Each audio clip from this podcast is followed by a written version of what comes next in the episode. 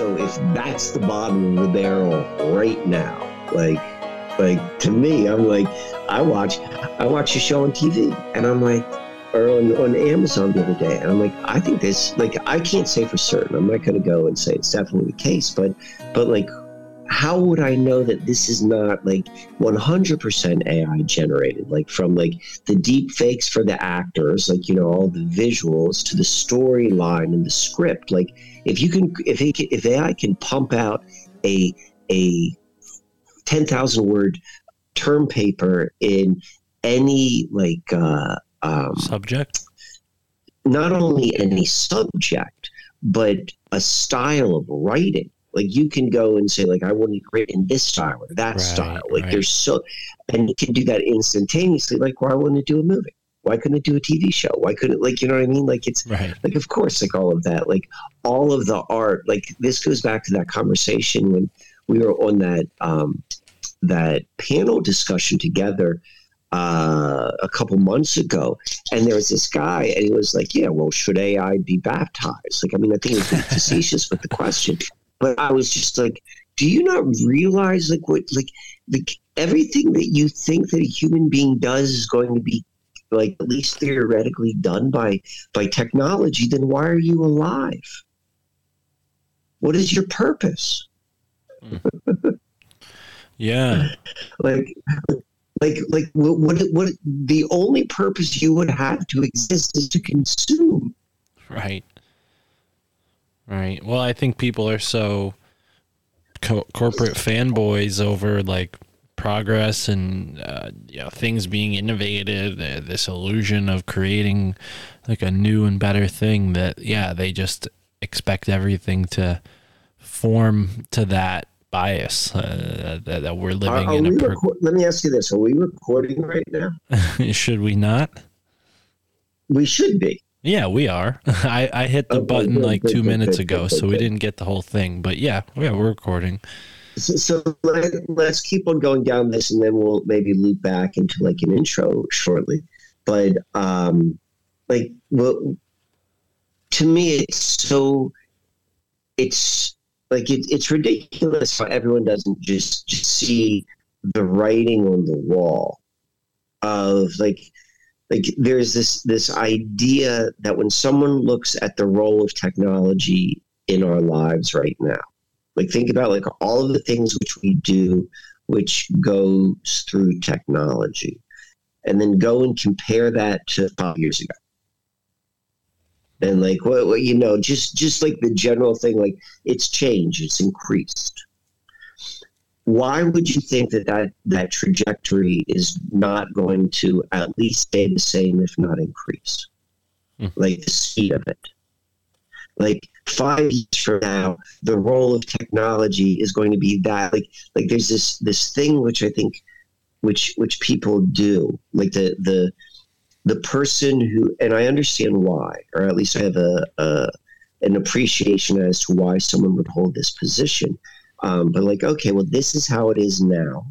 And this is just kind of like how it's going to be, or maybe minor changes, but, but everything is changing. Like there's a trajectory, which is very easy to follow, to see where it's going towards. And there's not, if you don't readily step off it, you know, where the, the, you're, you're, it's never, you're not going to get off it. It's it's literally going to be like it's we will be there. Just like five years ago, like you probably like someone could have maybe had a little bit of a inclination as to um, where the where where technology, like how life is just there's certain things you can't do anymore without technology, right? Mm-hmm, right. Like anything from like uh, uh, if you're going to drive a highway. Or a toll road, and some toll roads no longer accept money, right? Though at least you don't necessarily have to have like the the the easy pass, but they'll send you the picture by uh, the plate by mail. Yeah, uh, I mean that's just like uh, I saw this recently. Um, there was someone got a warning by mail. So think about that. Like, think about like in the way the world used to be, that you're, maybe you're going like five or ten miles over the speed limit and the cop pulls you over and they're maybe just like sniffing around a little, seeing like, oh, you know, is there anything else going on in this person's car? Everything else checks out. And then they let you off with a warning. Right. Mm-hmm. Like that used to happen. So now like I, like, Norm, like I've gotten, I've gotten tickets in the mail. I know I, I'm only in Maryland is where it's happened, but I've gotten like, uh, like, you know, you, here's a picture and you're, of your car and you're speeding. Now give us like seventy-two dollars or whatever the thing was, um, which is crazy as is. But now they're also doing warnings with that. So the, the assumption is like, there's a thought out process of like, just like everything just being monitored and like, Like, like the world is going to change so fast, and like it's just logical that that that's going to. I mean, either take take money directly from your bank account. Why would they even? Why would they even um, give you like the opportunity to sign anything? Like, it's like, here's your picture. You're going to say this wasn't you. Like, you know, there's no like course to to of of to fight this. And so, just like, you know, I'm just using a ticket as an example, but the technology is growing in such a way, and it's becoming so integrated with just like regular day-to-day life, that if it doesn't, if we don't collectively um, wake up and not be, as you say, like the fanboys to progress, and like to have some degree of clarity as to like how consciousness works, like that's where, where this, this, this realm is going. Mm. Or at least the people are, are still by technology. I mean, the question I have is like, if everyone gets caught up in technology, is there another, like, do, do two, two, two different uh, realities exist maybe like simultaneously and they don't bleed in? I don't, I don't know. We're going to discover that. But, but that is, um, I mean, to me is the, the most important thing which anyone should be thinking about right now. Is like technology, and not necessarily all in a fear-based place, but then also like the bigger question is like, we are this deep into technology. Like, you can't pretend that we we haven't, we're not all addicted to it. We're not all part of it. But then the question being like, well, okay, well then if we want to move away from technology, like what would that look like and what are the potentialities? Mm, right. Yeah, and I, I think, you know, a lot of people would be surprised to find out, like, a lot of the things that we take for granted uh, now were met with resistance, uh, you know, one hundred years ago when they were first introduced. For instance, like, uh, you know, we were talking about this today earlier when it, the comic book conversation was going on, but when they first started having the ability to like mass produce images along with text, you know, before it was just like maybe one or two plates at the beginning of a chapter. Then they started, you know, creating what became, you know, pulp fictions and, uh, and the, uh, you know, the funny pages of newspapers. You know, that was met with people saying like, are you kidding me? They're going to rob our children of their imagination by creating visual images. Uh, you know, and people hear that today, they think, well, that's silly. You know, I could read something and I could still have an imagination, but I mean, who's to say that our imaginations maybe were, uh, maybe more vivid back then, uh, before this technology augmented, you know, what was once something that you could only, you know, engage with in your mind. I mean, I, th- I think that's a really interesting point, um, particularly as it relates to imagination.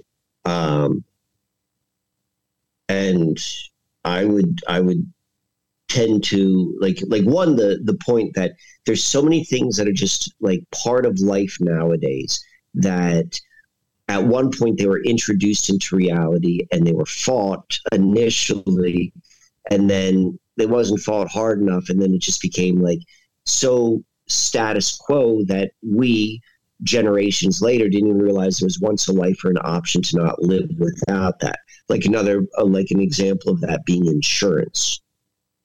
Like, you didn't used to have to have insurance to drive a car. I mean, that's not necessarily saying like, it's not, it's, you probably want to have insurance. You wouldn't get sued, I suppose, but like certain things like that. Um, there's so many like rules and laws of what you need to have in order just to exist, where at some point it wasn't like that. Um, and one of the points I want to make is like, that's how quickly it happens. Like all of this stuff with technology, it's like, it's happening so fast. And then five years in the future, we didn't realize how we got to wherever it's going to be bringing us to. There's, um, so I think that's an interesting point, but where I really want to lean into is this idea of, of imagination. So the, the, you know, the example which, which you gave forth was like, well, you know, was our imagination more, more vivid? But I, I think about the nature of imagination all the time. And, um, I think that our, our current, our current use of the word imagination is often like tied into like maybe something like, like just that, like being like creative to make like a really cool piece of art or write an interesting story. But that's not really what, what I think imagination is, is about. Imagination is the ability to, to, to, um, hold in your mind space what the future may look like. Okay. And so where I'm going with all of this is I, I talk to people about this a lot. I'm like, you know, like what, what, like the idea of what would culture look like and what would society look like without money, or at least without the money system, the way we are.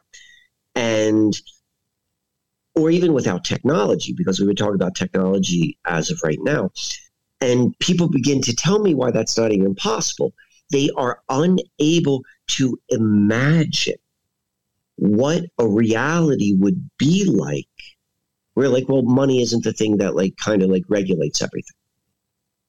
So when we talk about like the imagination going away, or maybe even more so, like I'll, I'll tie it back to the funny pages, like what you're talking about. What these things do, these Pulp Fictions, these movies, the like all of the predictive programming is it shapes the imagination to only think like this is the way which we can exist. So it's like the imagination is like, well, well, the only way I can picture reality is within this frame of understanding, which has already been laid out for me. It's like, oh yeah, well, you have to have money. Like that's what, that's what keeps order. And like, you get up and like, you get a job and you got to go and pay. And like, you know, you need to have taxes, or you need to go and, and, and, and, you know, whatever, all of the, the structures of our reality, which are, you know, our day-to-day lives nowadays that no one even questions. Like we can't even imagine what that, what life would be like without those purposes, those pur- and what is the ultimate purpose is, is to, to feed the, the false reality, to feed the paradigm, to feed the machine. Like that's what all that is for. And so there's a real truth to that. Like, yeah, those, the fun, like all of the media, all of the medium, what it does is it does shape and limit the imagination because it dictates the images in all of our minds of what reality is, and then also creates a consensus reality. It shapes it in a certain way, and then and then it shapes everyone's that way that we hold it, that it becomes the self, the self-referencing and self-reflecting, um, you know, truth with a quotation marks around it. Hmm. Hmm. I think that's kind of, you know, again, touching on what I was discussing earlier, it's kind of like this, the uncanny valley that we're approaching. And Thomas has even experimented with this. Thomas is the guy behind Paranoid American, the comic book company, and now a sort of YouTube channel. But he, he created this meme that was essentially like a fake television show, like one of these like clips that you would see like in a, in a meme form where it's like, remember this old T V show? Maybe it has like a, a image of a scene, and it looked like kind of like Alf. And he was like, look, this is a Romanian version of Alf. It's a, it's, it was on Romanian television. And he's like, look, you know, showing me this, and it was a total fake. It was a ruse, but it was so convincing the way this A I generated this image and like the story that went along with it. uh, I was for a second like Googling, like, when did this reality, you know, and the funniest part was instead of Alf, like the whole joke was that they translated it to Baal instead of Alf. So it was like, you know, friendly Baal in your child's, like, you know, house, like play, you know, uh, and it, it didn't look That's like Alf. It looked like a, you know, weird, spooky kind of creature, but in puppet puppet form, you know, like they did back in this, in this sitcom. Very funny. And I'm looking at this, I'm like, this is a real T V show, but no, it was all all fake. And I asked Thomas, I'm like, what do you think, like, there's a possibility that this kind of thing could, like, become true? Like he like he or somebody creates something with an A I generator, and then it gets written into, like, a Wikipedia article. And the next thing you know, like, a clip surfaces, you know, like it, it kind of like creates itself, you know, from a meme. Like, it could it could it become a real thing? So, so let, let me let me pause you right now. First, that's hysterical. Like the, the way the guy did that. Um, Romanian Alf and Ball, like that's the, the, the dude's funny. Like that's really funny. Secondly, that's how reality works. That is how reality works. Reality is consensus reality. It can be tricked.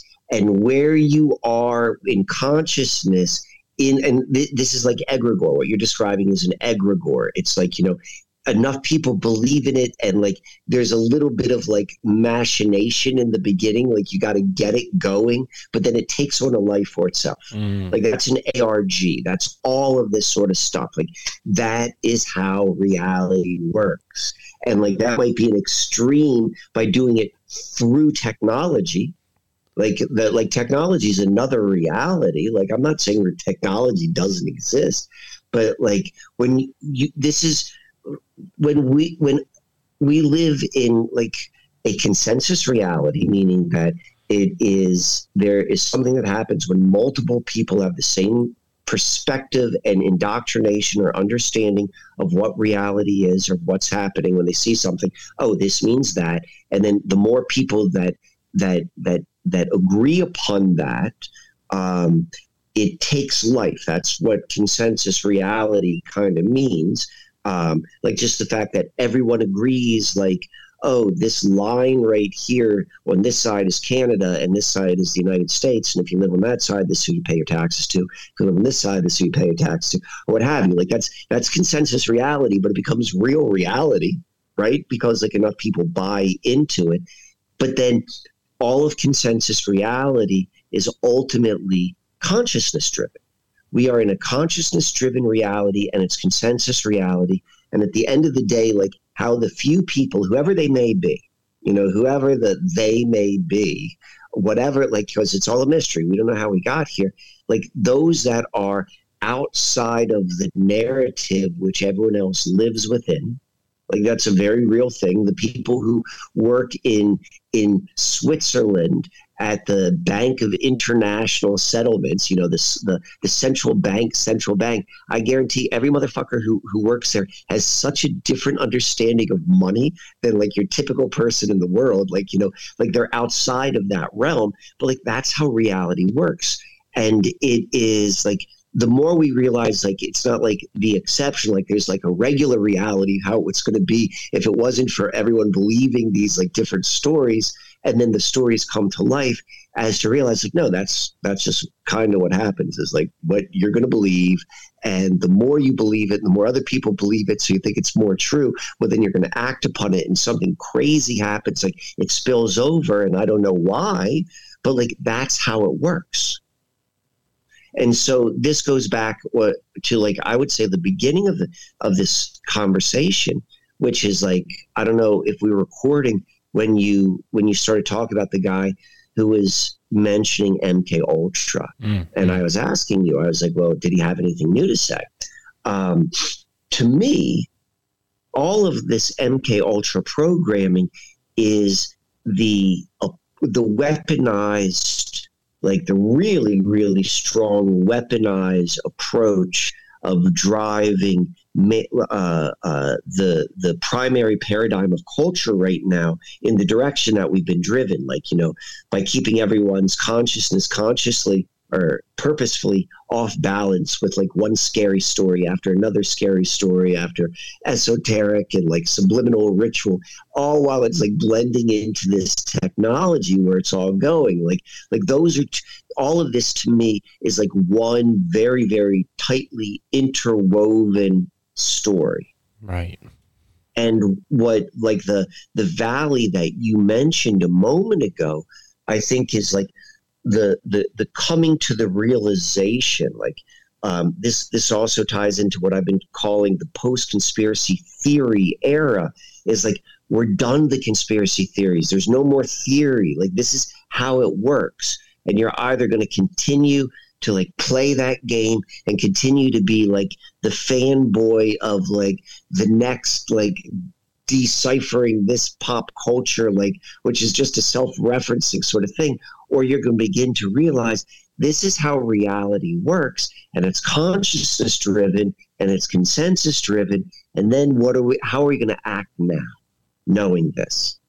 I'm going to say the majority of people are going to sit around and they're like, they're going to, they're going to wait because we're fear-based. We've been, we've been traumatized since the beginning, since you've been born, since the moment they took you out and shined that bright light in your face in the hospital and they started giving you shots and taking blood. You've been traumatized the moment you've been born. We all have. So because of that, we're in a constant state of fucking like shock. And, and like, we just don't want to be freaked out anymore as much as you think like, you know, we're, we're, we're balanced, but there's going to be some of us who are just like, all right, like now's the time. Right. And what does that look like? Well, that looks like drastically, drastically like, like, I mean, I, I and this is where I'm hoping like this conversation is going to go, Mark, is like, you know, what's going on in Mike's life right now, because what's going on in Mike's life right now is the application of exactly what we're talking about, which is this kind of like, well, well, fuck, you know, now is like now or never. Like, you know, thumbing the nose at all of the values that the paradigm teaches everyone to go by in order to feed the machine. Uh, but to do that, not for my own sake, but to begin to hold the energy or hold the space and demonstrate and be able to articulate it and be able to explain in such a way that maybe a handful of people are going to be able to grasp it, creating some degree of consensus. And what is it? It's a very, very different but grounded reality. I mean, it's the same thing you've been doing, you and Tara have been doing with, with like the, the scene, but like really moving out of that reality. Because if we don't, in five, it, it, five years, it's, comic books aren't going to be friggin' writing themselves. They're probably doing that right now. In five years, like you're going to be in a friggin' A I pod. Oh man. Well, yeah, and I, I, you know, we don't need to dwell on those subjects. We're just catching up here. The uh, original reason I wanted to record a is because it's it's been too long. I know you've been very busy. You've been moving and grooving. Uh, you're in a, a wonderful new relationship. So I don't blame you. I'm not over here, you know, whining or anything, but I do miss you. We haven't done a show in a while, but uh, I think, you know, our audience would like a little bit of an update. I do want to say before you go ahead and update us, uh, there will be a, an episode coming out with our buddy Austin. There was a problem with the recording. And uh, I did try to reiterate what was lost in the intro, but uh, yeah, I don't know. I mean, we don't have all the time in, uh, this evening to get into that as well, but uh, I think we ought to have another, maybe schedule a, another time to have Austin on and just kind of continue that conversation, because we got into some interesting stuff with him. It's just unfortunate uh, my Roadcaster failed on me that day, so... Uh, no worries, fix the issue, but still. So, so the, the Austin conversation was so freaking good. And that was so a, around the time that you were just about to leave, right? Like you had, I think. Yeah, I was, I was down in Florida when we recorded that. Right. Okay. Okay. I was in record, I was in Florida, and the, one of the things which I would say, why I wanted Austin to come on the show was, Um, I recognize, I recognize in, in people Uh, what I'm going to, what I'm going to define, or the word I'm going to use, is uh, a magnetization. And what a magnetization means is they have something within them that makes the outer world warp to them, as opposed to what someone with less magnetization is, that they are more warped by the outer world. Okay. Yeah. And that dude, that dude's got it. Like, just like I would, you, you know, I would say anyone who listens to this show, like, like you got it. Like, that's why we're interested in the things we're interested in. And like, that's why, like, you know, people like the stories I tell or the stories that you tell, because they're, they're really stories of magnetization, like, you know, synchronicity and like, you know, just like this strange stuff always happening. And like the stuff you're thinking about, like, blends over. Like, that's what I mean by magnetization. And so by bringing Austin in is a, um, is like just another example of like what life, like the, the, the, going back to like the lack of imagination of what life could of what life could look like, is as highly magnetized individuals be having adventures. You know, that's really what the, the human thing is about, is like adventures. We want to go out and have experiences. You know, that's what, that's what the, the, the, the, what I would say is like the, the, the, the joy of, at least, of being human is like the, the experience of being in body, and like the sensations of like the physical, emotional, and so forth, the highs and lows, the, like, you know, just of the adventure of being alive, like, you know, to be able to go out and live that life, as opposed to having to be part of the busyness of it, like, you know, that they say it in the word business, busyness. It's to keep you busy to feed a system for whatever reason. You know, I'm, I, I don't want to, who, who knows or cares? That's just the way it's set up. But Austin shows like what a magnetized person looks like, still living in this, in the, in the realm, like in the realm, not completely of the realm. Um, but to switch, and I'm, I'm excited to hear how that episode comes out.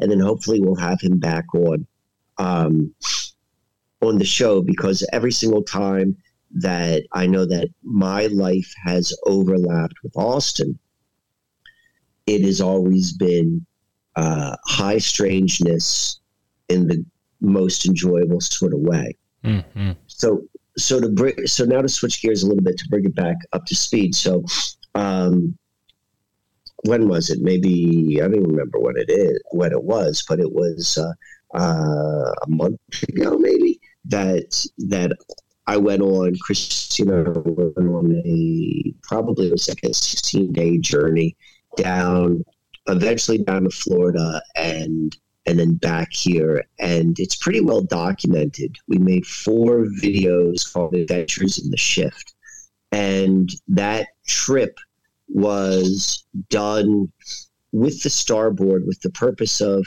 like holding starboard ceremonies. And um, as we travel, going to places, and the starboard ceremony is basically this: we go on the starboard and we build the current planetary configurations on the starboard. We've got this great big book where all the configurations are like listed in. And it's done in kind of like a ceremonial or sacred sort of energy or attitude.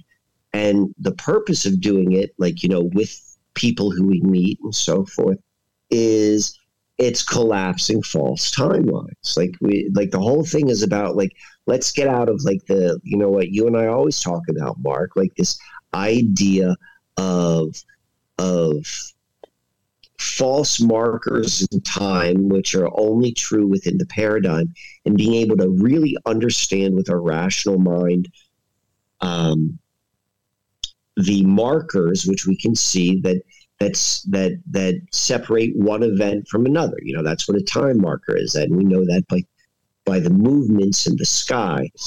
And by doing that, by bringing the the rational mind, like, you know, literally saying, like, there's no such thing as friggin' mon- midnight. Like, midnight does not exist. It is an arbitrary concept.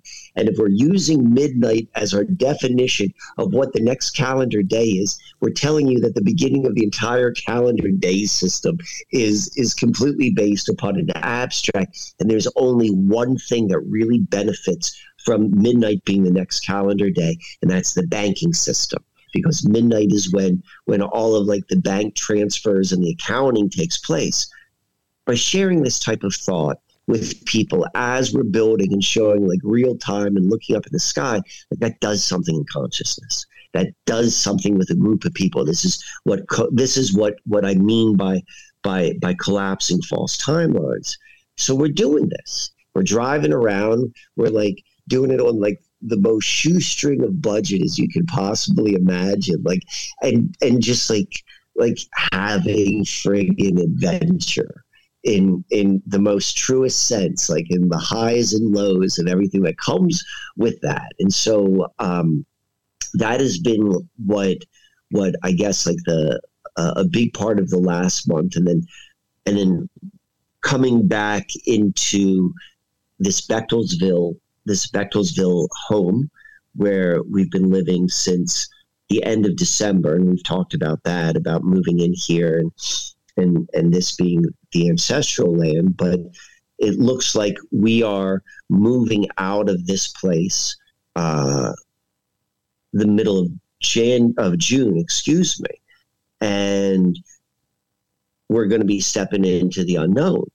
And this is very much like a, a part of this, like this willingness of, I mean, myself and Christy are two people who've been well served and well lived within, within the, the paradigm. And so to consciously step out of all of the paradigm value systems and then go and, and embrace a particular mission, and then and then share that mission, like not just for us, like, you know, to be a missionary means to live on a mission, and like that mission is to alter or or um or or at least detract the trajectory of the paradigm that we were just describing right now. And so that's kind of where I've been these last couple weeks. Oh, hi. I just happened to hop in the room with some chocolate cake. Right on. Welcome um, to the show. Thanks. Michael and I were just at a sh- at a vending uh, psychic fair in Bechtelsville, actually Boyertown, but six minutes down the road from her house. And we brought the river and the stars on a table. Um, and that was a really fun way, like, Michael's always talking about like collapsing and, and detracting and like destruction. And I like to think that I come in as the balance of like creation. All right. That's, that's true. So the river and the stars, it's like we got the starboard up and we had the Susquehanna mystery. It's like the, the two major elementals that, that are available for people to alchemize their narratives and the fields that they're walking into, whether whether they're walking like with Ross Ben and they're doing that, or they're walking in Reading, like, or like Sean, um, locally, like all the people that were running it, like, uh, Bree and Austin. Yeah. Right. Just talking like every, about everyone's like walking around with this like nature of like, all right, either I'm connecting with like the stars or the river or whatever, like their own, like power, their own certain power source that magnetizes their field, which then when they walk into a space, they're collapsing whatever narratives and timelines have been like holding energy there by way of their field just being like. So practically speaking, like, so what are some of the effects that you see, like, like mm-hmm. literally when this type of consciousness, like how does this like show itself? I mean, sometimes it's silly ways like today. So we met someone at the vending show that had met Michael back in Kutztown. Right? Yeah, that was the that was a cannabis festival, which I did a, canna, a cannabis festival where it was the first event I did with Ross Ben, like right. in person. Right. Okay. And so he ran into us just this past weekend. Um, and so he recommended that we go to a park that I had never been to, and I grew up here. And we went to the park, um, and we pulled in the, in the drive, and there's one of those like little libraries there, like a little hut with books. And we opened a book and we started reading in it. And as we were reading, the next line was like, as the train chugged on by, and literally a train came out of nowhere behind us up on the hill and just, you know, started. And it wasn't a regular train. It wasn't an Amtrak right. train. It wasn't like a cargo train. It was like a, a tourist it was a tourist train with people outside, like looking at it. It was just, it was like humorous. Like everything about it, like felt like not unreal. Like it's like, like it, things are collapsing around us. Like, how did we go? Like we picked up the book because I would, And and it, so I guess what, what, what I'm trying. What well, we try- picked up the book because we were looking for something really specific in the book, and then we found that. And then after we found that, like the scene in the book literally started coming alive around us as Michael was reading it. Um, and then that and that happens often. It happens often. And then that part happened to be um, like a very special. You could really feel what he was talking about in that part. Like you could really feel some like. Terrestrial kind of native energy that was very rich there. Um, for someone who's energy sensitive, they would pick up on that. But then, and then he also showed up. Like we didn't plan it. He just showed up with his flute, and like all of a sudden he's like over on the other hillside from us playing the flute, and then he saw us and came over. So it's just like, uh, you know, serendipity, synchronicity. Right, like right. Well, and and I, I've been yeah. tuning into uh, your wonderful new series that you both have been doing together. And uh, I heard that animals have come into the mm. picture several times, even a, a tree frog jumping on the starboard, which uh, that sounds amazing. But yeah, any any animals that day uh, accompanying mm. the flute player and the train? Ooh, yeah. I can't think. Well, there was what? a dog. The dog, Groot. Groot, the dog. Groot, the dog. We have Groot. yet to figure out what, what Groot is. I know what Groot is. Groot's a character from a movie. Oh, from Groot's uh, a character Galaxy. from a comic book. Yeah, yeah, his character from a comic book, which they made a movie out of, and I only know it from the from the movie. Groot. He's a character from, is it called Guardians of the Galaxy? Yeah, yeah, it's funny. I only know this because of my recent nerd plunge into comic books, but Groot comes from uh, like one of these like not like they would do like one-off monsters in this series called like, you know, Amazing Monsters or whatever, and Groot was like this tree monster that came to life, and you know somebody beat him up, but yeah, eventually he became a part of the Guardians of the Galaxy, which is now a big wow. movie. Oh wow! Groot, Groot, very Groot. Odd name for a dog, but I'm sure it was a cute yeah. name for this dog. Oh, it was the cutest dog. I'm trying to think though, what other and like has there been an animal? I heard I heard an owl mentioned. I heard a raccoon played a role in something, and then of course the tree frog jumping on the starboard, which to me seems like the the most notable synchronicity involving an animal, particularly, you know, in the realm of uh, what you guys have been doing with the the fellowship of the of the board. You know, I mean, maybe that's not all like recent, uh, as recent as what you just described, but yeah. Fascinating. Yeah, no animals specifically today, although Groot's very interesting now that I know where that comes from. Right, and uh, I'll think a little bit more about that. I mean, um, so when we picked up the book, I'll, I'll, I'll, I'll uh, lighten the conversation a little bit. So the book which I picked up, it was a Harlequin romance. Do you know what that is, Mark? Do you know what a Harlequin ro- romance is? Uh, yeah, like a kind of steamy romance novel involving like... It's a, uh, exactly. Like a, it's like, it's nineteen eighties housewife porn. Ah, right. And so I wrote, so I picked out the Harlequin romance. I'm like, I want to find a, st-. like, I know what Harlequin romance is by like, as a concept. I've never actually like read a book. So we picked up a book and I immediately found a steamy scene. And then the steamy scene, and I'm like reading it out loud. It was kind of, it was like funny. And the steamy scene takes place on the train. So that's why when the train came by, like we're both like laughing. We're like, this is funny.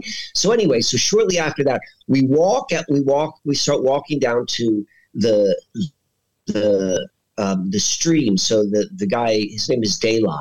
De La said like, this is where you want to go in this one, um, the, this one park, because we've been looking for all of like the, the really interesting, um, uh, energy parks in the area before we leave. And so like we were walking down towards this one tree, which he recommended. He's like, I've spent a lot of time there, and and the area's got a very strong native history. And, and the guy kind of, his intuition was like, this has always been like an important location. We're walking there, and then this really cute cocker spaniel comes running at us. That's what, what Christy was making reference to. And the dog's name is Groot, and she's like petting him and all of this. And it's it's a boy dog. And remember, we just read the steamy, we just read the steamy Harlequin romance novel. And so like, the, like this is like the, the magnetism and the bleed over, which I'm talking about. And she's like petting the dog, and he's really friendly, and he's rolling on his back. And then like he's he's got a huge dog boner. And so like this is the way that it just it spills over. Oh my God. The silliest one. Oh, is that the silly one? All right. All right, that's me. So, okay, so there was that. So I'll tell you, um, now that we're talking about this conversation about, like, um, uh, I want to go in, and add this in, and then we'll circle back to the animals, Mark. I'm going down some rabbit holes. But one of the things which I know I've, that we've been focused on and I've been aware of, that now that my time in this in this location in Pennsylvania is going to be coming to a, a close. I will go in and really see all of the locations, the um, the locations that are, are meaningful.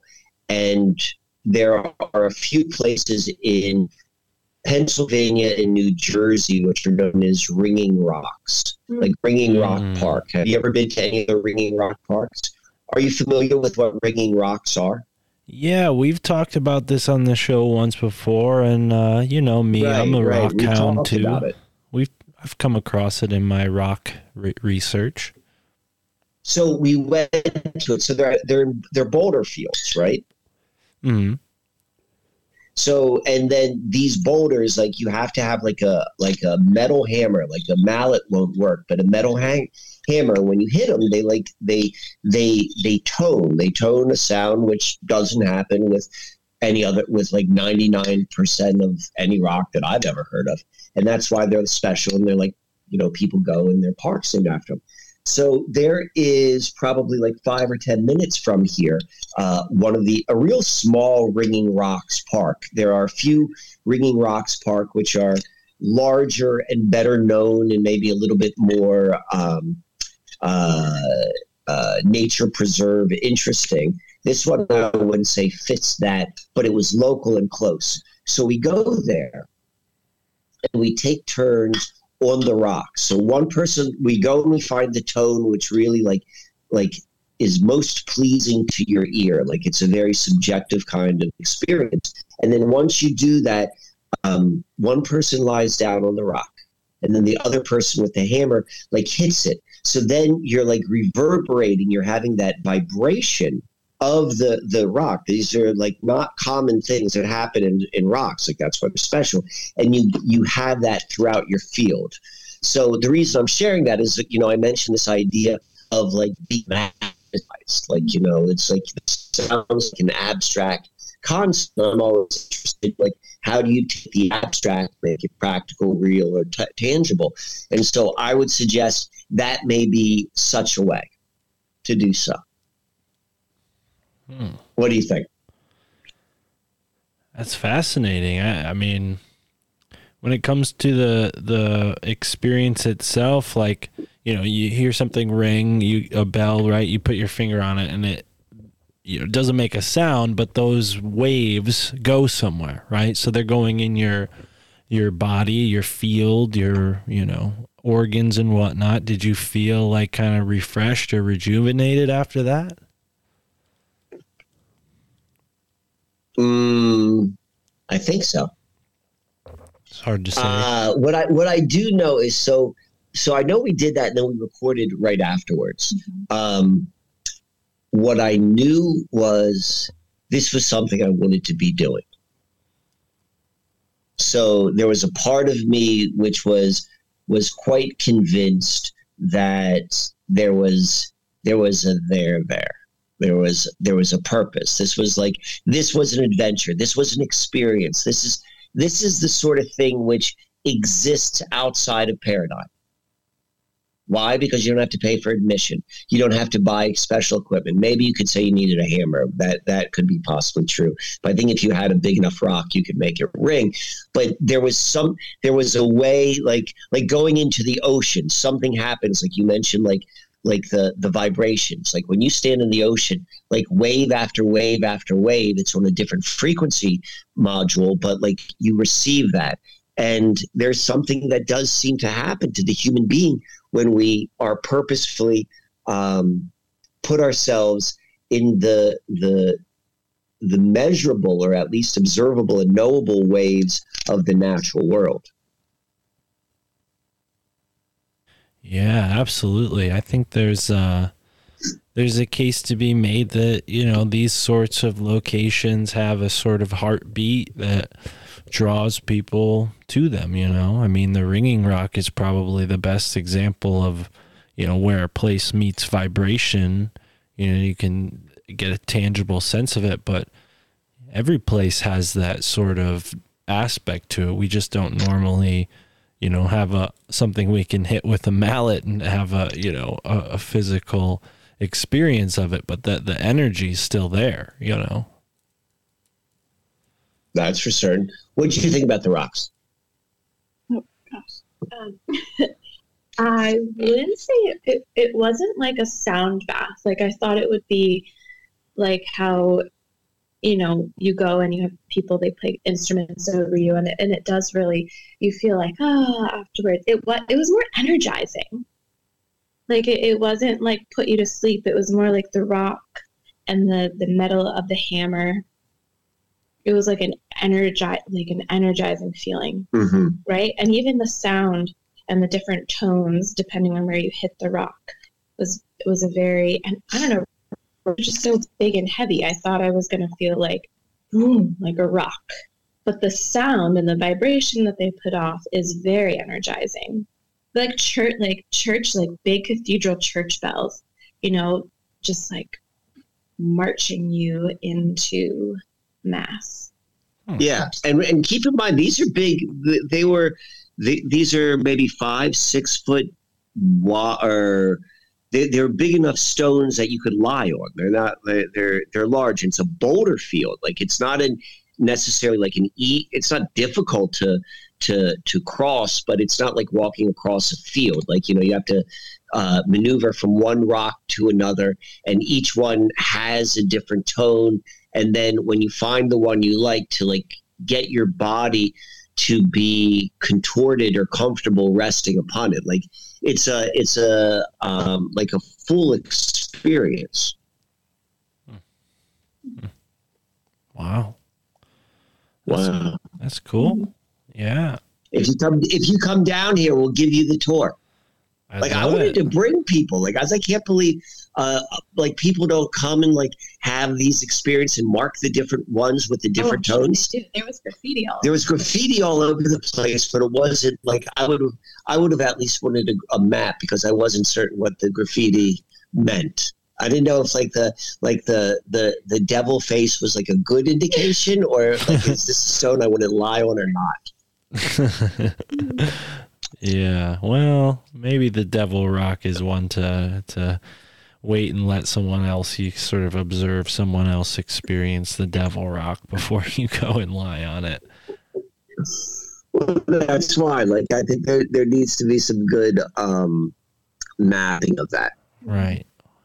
Well, speaking of, of mapping, I mean, you guys have been all over the map. I know you're, you're going to be leaving where you are currently. And uh, I heard mention of this sort of wandering kung fu master, the sort of uh, Kane reference in the Pulp Fiction movie. But, you know, what was it? David Carradine, the, the T V show? Uh, I, yes, I think it was just... David Carradine played... played um... Oh, what was his name? Oh, give me a moment to remember. Was, was the show Kane, just called Kane, Kung yes. Fu? It was called... You don't know the show Kung Fu?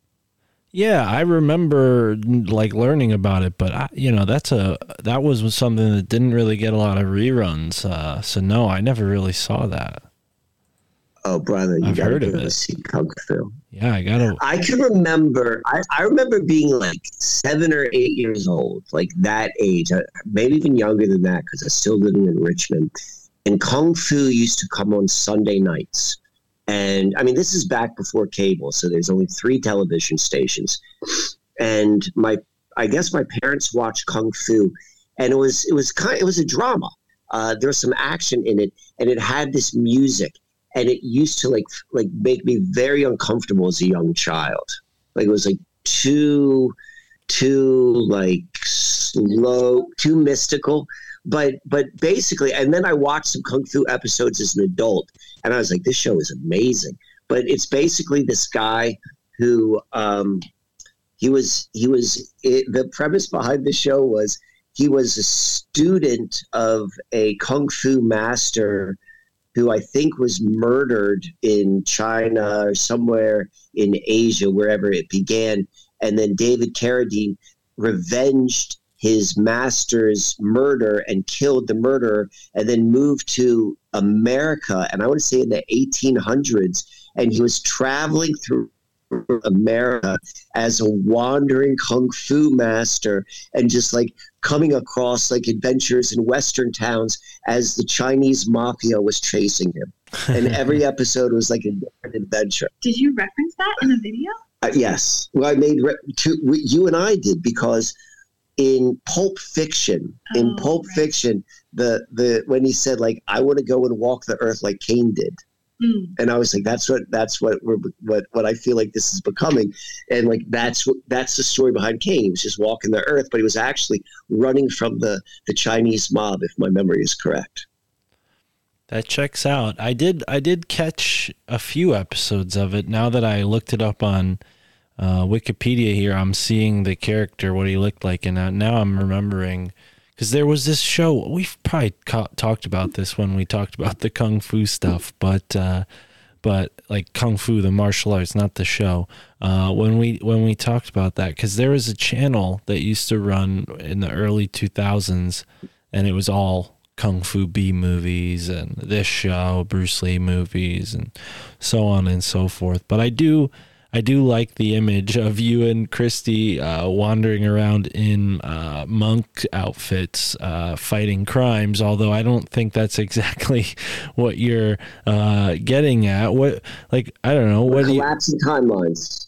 Yeah. Oh, we were in the stream today, and I was practicing with the stick in kind of like a, a kung fu, a kung fu. And and at the psychic fair, we were doing the the flow, the, oh, the ball tossing. That, usually, wherever we go, there is some type of like kung fu, or at least like body training, like being mm. swift and agile, and being able to like move with your environment in a way that puts you ahead of normal movers.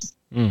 Well, and what's funny, Mark, is, and we were you and I were talking about this, like because of the we keep on having this spillover from the books we read, and then it comes into to actual reality. But like this idea of, and this this goes to like that original point I was making um, fifteen, twenty minutes ago, Mark, about like the strange nature of reality, particularly when you step out of the limitations of what paradigm and culture has taught us about what reality actually is and how it's created. But there's something which is happening with us and like this Kung Fu narrative, or like this, this wandering traveler. And does it relate to Avarice?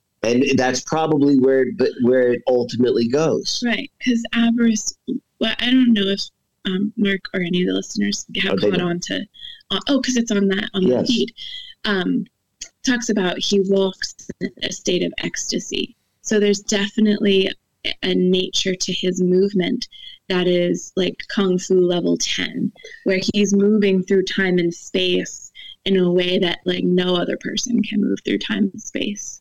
And he was like an Avar, and they were like the most badass of warriors. All, the most badass warriors.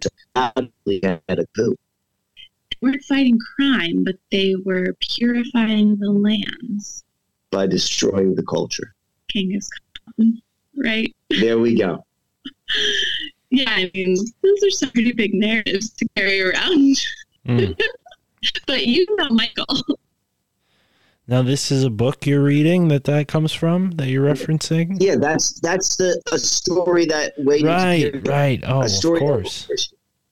Of course. So yeah. It begins talking about Abaris, who was the Mongolian shaman who was carrying the arrow and walked the land. Like, like I never thought about that before, but you're absolutely right. Like, that's that that that's pretty. There, there's a lot of parallels to that and this Kane character. Oh, right. Like it's the Kung Fu, the wandering. So, so yeah, that there, there is a bleed over, and that is kind of. I mean, we're talking right now uh, in the early stages of figuring out a trip to out west. Starting, there's a wedding which we are going to officiate in June, and then like we like the idea of literally leaving the wedding as the officiants, as the priests. And then, like, starting this, like, uh, three-week, four-week trip out west. Right on. Cool. But it feels like, but it feels like this, it, it's feeling narrative-like. It feels like a story. It feels like, like this, this stepping into, to like a, a, like a, like a movie, if you will. Well, we've, we've gone south twice. Now we're going west. In August, we're going north. And we live in the East. So there's, I mean, that's also just bringing like a shamanic framework to it, you know, like walking the four directions. And generally um, you go in the direction until you feel like you've embodied that direction. And so if life keeps taking you south and it keeps taking you south and you need to go further south, further south, or you just need to keep repeating your trip south, it's because the south and its energy has has something more to teach you or has more, um, and in the tradition I learned, it was purity. Um, so we've gone to the south twice, and like, uh, Abaris is the purifier of the land. And now we're going southwest, and west is the direction of, um, courage and where the sun goes down. And so like, there are all, there are all these narratives that you can like lay over top of the story, right? Mm-hmm. The story of our little roles just being like our two characters, mm-hmm. depending on what framework you put in it or meaning you infuse in it will, I think, attract or magnetize um, what comes along the way as the plot develops and thickens. Mm. So you're going north in, in August. Is that north from where you're be, you'll be out west, or is that north from where you are now? Like, are you guys coming up north, my way? North from, so coming back to the center and then going north. Like, so coming back to Pennsylvania and going north. Where? Where's? He's in Connecticut. Oh, yeah, totally. We're going to stop in Connecticut. We're going up to Maine. Oh, yeah. Wonderful. Well, who knows? Maybe we could uh, arrange something. I know you'd have to either go through New York or Connecticut to get to Maine. So, uh, yeah, that's cool. That's do you, exciting. Do you live near Hartford? Uh, well, yeah, you got to get past me to get to Hartford. Uh, so, we'll figure, mm-hmm. you know, Connecticut's small. So if if you guys it's are going to go through yeah. Hartford, we we could meet you there.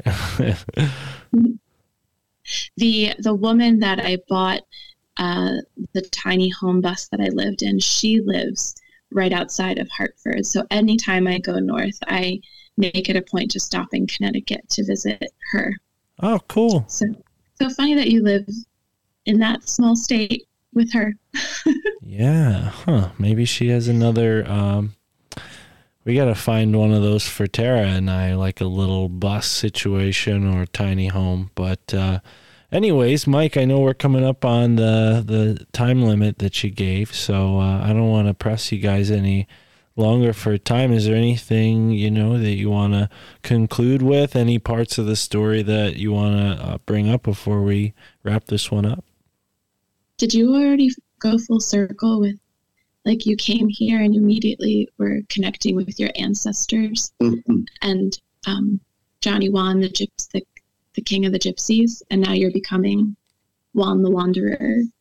Yeah, so there's, we definitely, we, we've talked about that. Um, so Mark, I, I think, I think what I want to do is let's, let's wrap this up about right now, because it's been a while since we've done one of these shows. And I guess particularly if the Alston show hasn't come out, and let's plan on recording again soon.